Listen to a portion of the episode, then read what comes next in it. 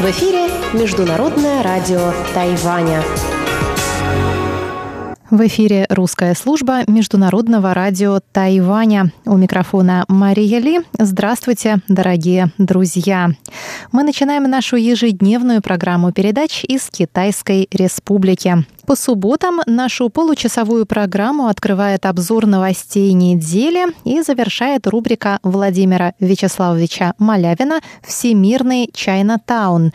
А слушатели часовой программы смогут также услышать передачу «Наруан Тайвань» с Игорем Кобылевым и повтор радиопутешествия по Тайваню с Чеченой Кулар. Напомню, что наша получасовая программа звучит на коротких волнах на частоте 5900 кГц с 17 до 17.30 UTC, а часовая на частоте 9490 кГц с 11 до 12 UTC. Мы также приглашаем всех на наш веб-сайт ru.rti.org. TW, на котором можно послушать все наши передачи по отдельности и часовую программу каждого дня целиком.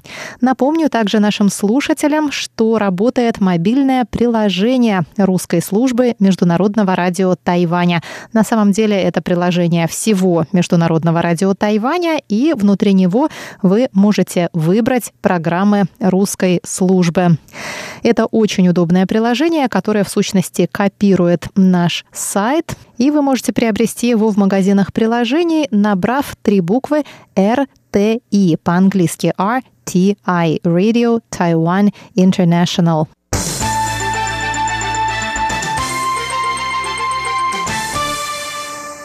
А я приступаю к обзору новостей недели.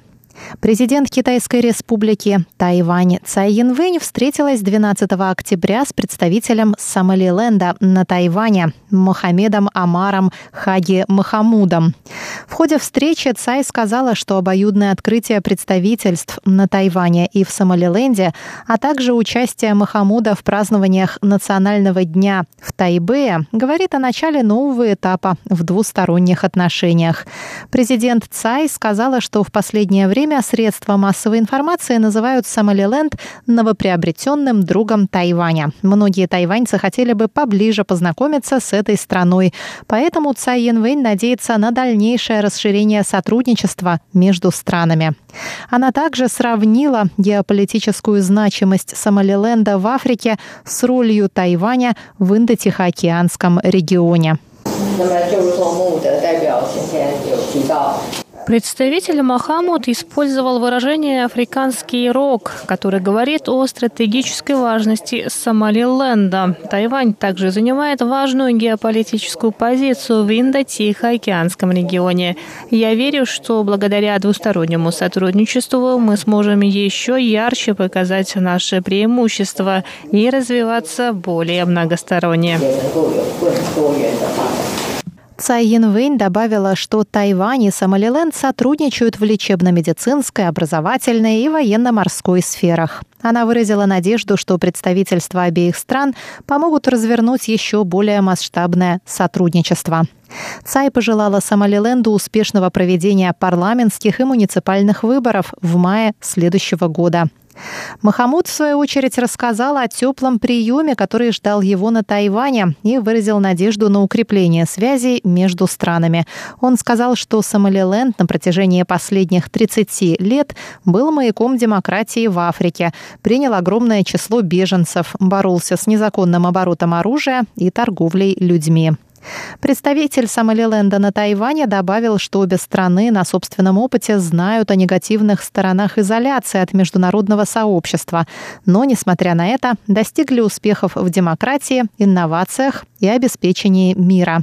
Он поблагодарил Тайвань за помощь в борьбе с эпидемией COVID-19, а также за стипендии и поддержку здравоохранения в Сомалиленде.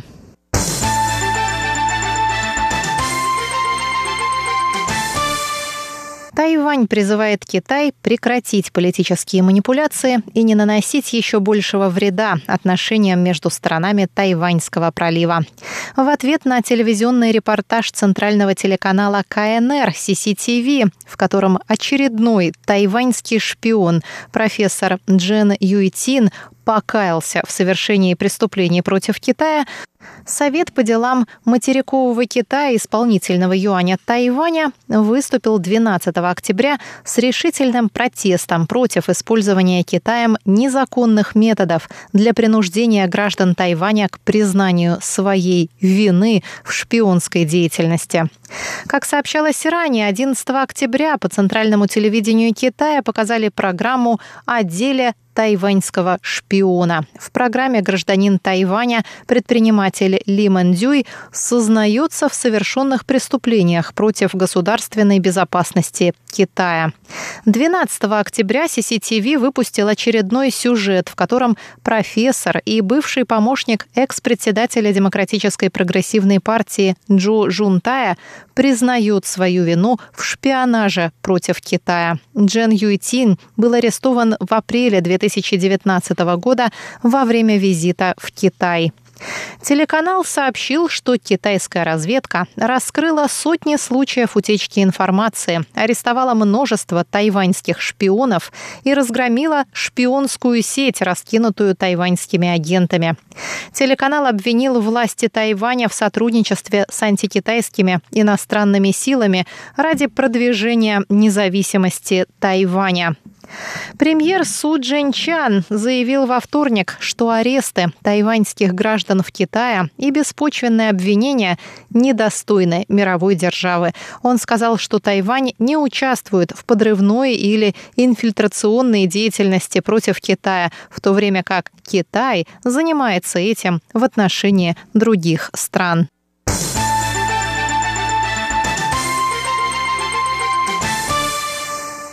Президент Китайской республики Тайвань Цай Янвэнь выступила в понедельник вечером на 24-м форуме 2000 международной конференции, основанной бывшим президентом Чехии Вацлавом Гавелом.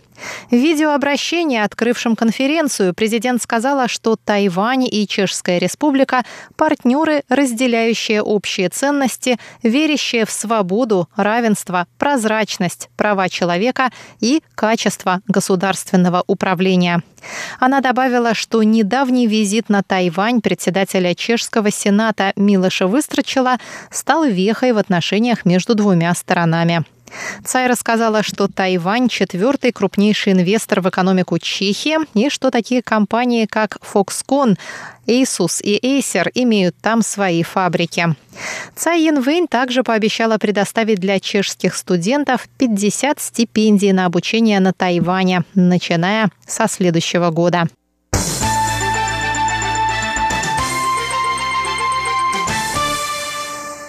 США готовы продать Тайваню три системы вооружений, сообщило в понедельник новостное агентство Reuters. Согласно источникам агентства, соответствующие запросы уже направлены в Конгресс США.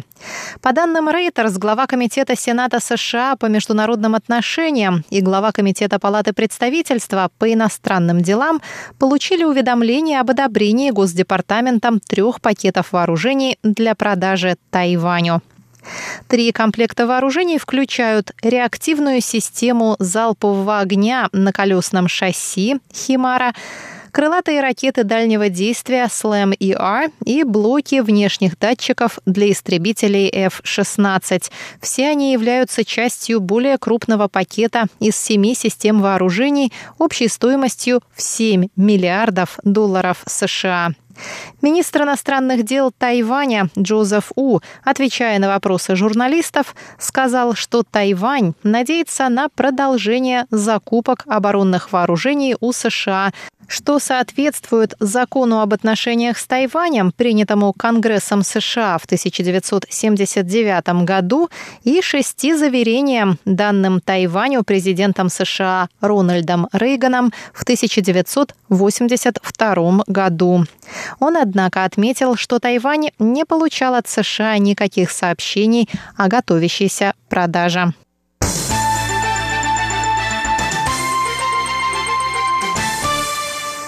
Группа дружбы со странами Восточной Азии законодательного юаня Китайской республики Тайвань объявила во вторник о намерении пригласить на остров бывшего премьер-министра Японии Синзо Абе.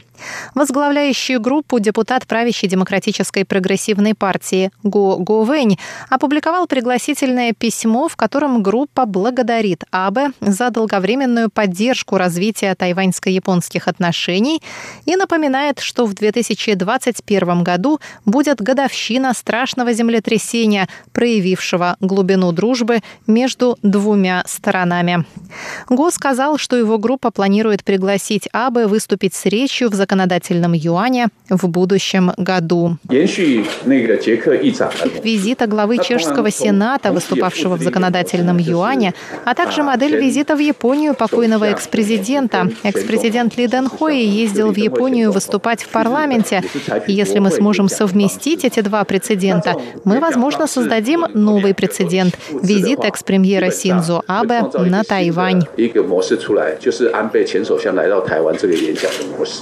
Министерство иностранных дел со своей стороны поблагодарило группу дружбы за усилия в продвижении парламентской дипломатии между Тайванем и Японией.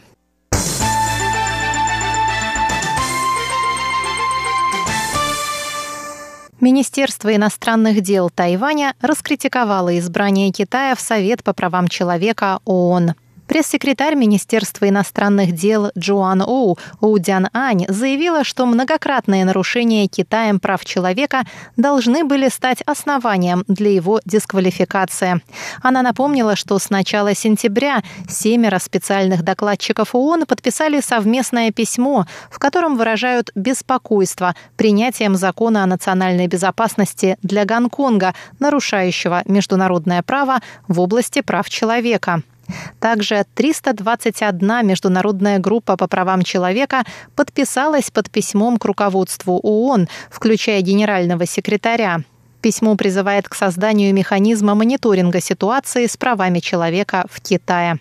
39 государств-членов ООН выступали за улучшение ситуации с правами человека в Синьцзяне и Гонконге, добавила пресс-секретарь.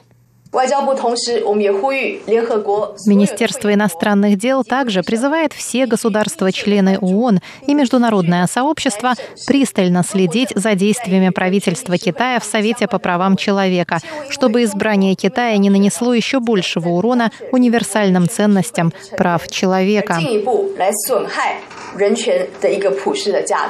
Другие страны также выражают беспокойство избранием Китая в Совет по правам человека. Так, госсекретарь США Майк Помпео заявил, что Генеральная ассамблея ООН снова избрала в Совет по правам человека страны с ужасающими показателями в области прав человека, включая Китай, Россию и Кубу. В Совет по правам человека ООН входят 47 государств. Срок полномочий государства-члена составляет три года. Выборы проводятся путем тайного голосования, и страна-кандидат должна получить как минимум 97 голосов.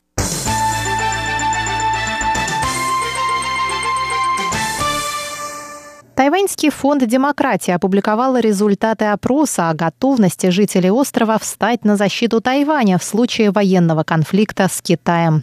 71,5% опрошенных заявил, что готов на вооруженную борьбу с Китаем, если Тайвань объявит о своей независимости, и это приведет к войне. 19,8% не готовы защищать страну с оружием в руках. Об этом стало известно по результатам опроса, проведенного фондом в мае этого года. В прошлом году на защиту Тайваня были готовы встать 57,4% респондентов. Также стало известно, что 79,8% участников опроса готовы воевать за Тайвань, если Китай решит присоединить его при помощи силы. 12,7% к такому не готовы. Опрос показал, что к защите Родины с оружием в руках более всего готовы молодые люди, разделяющие взгляды демократической прогрессивной партии. Другая группа – люди старше 40 лет и сочувствующие партии Гаминдан не готовы к вооруженной борьбе за Тайвань.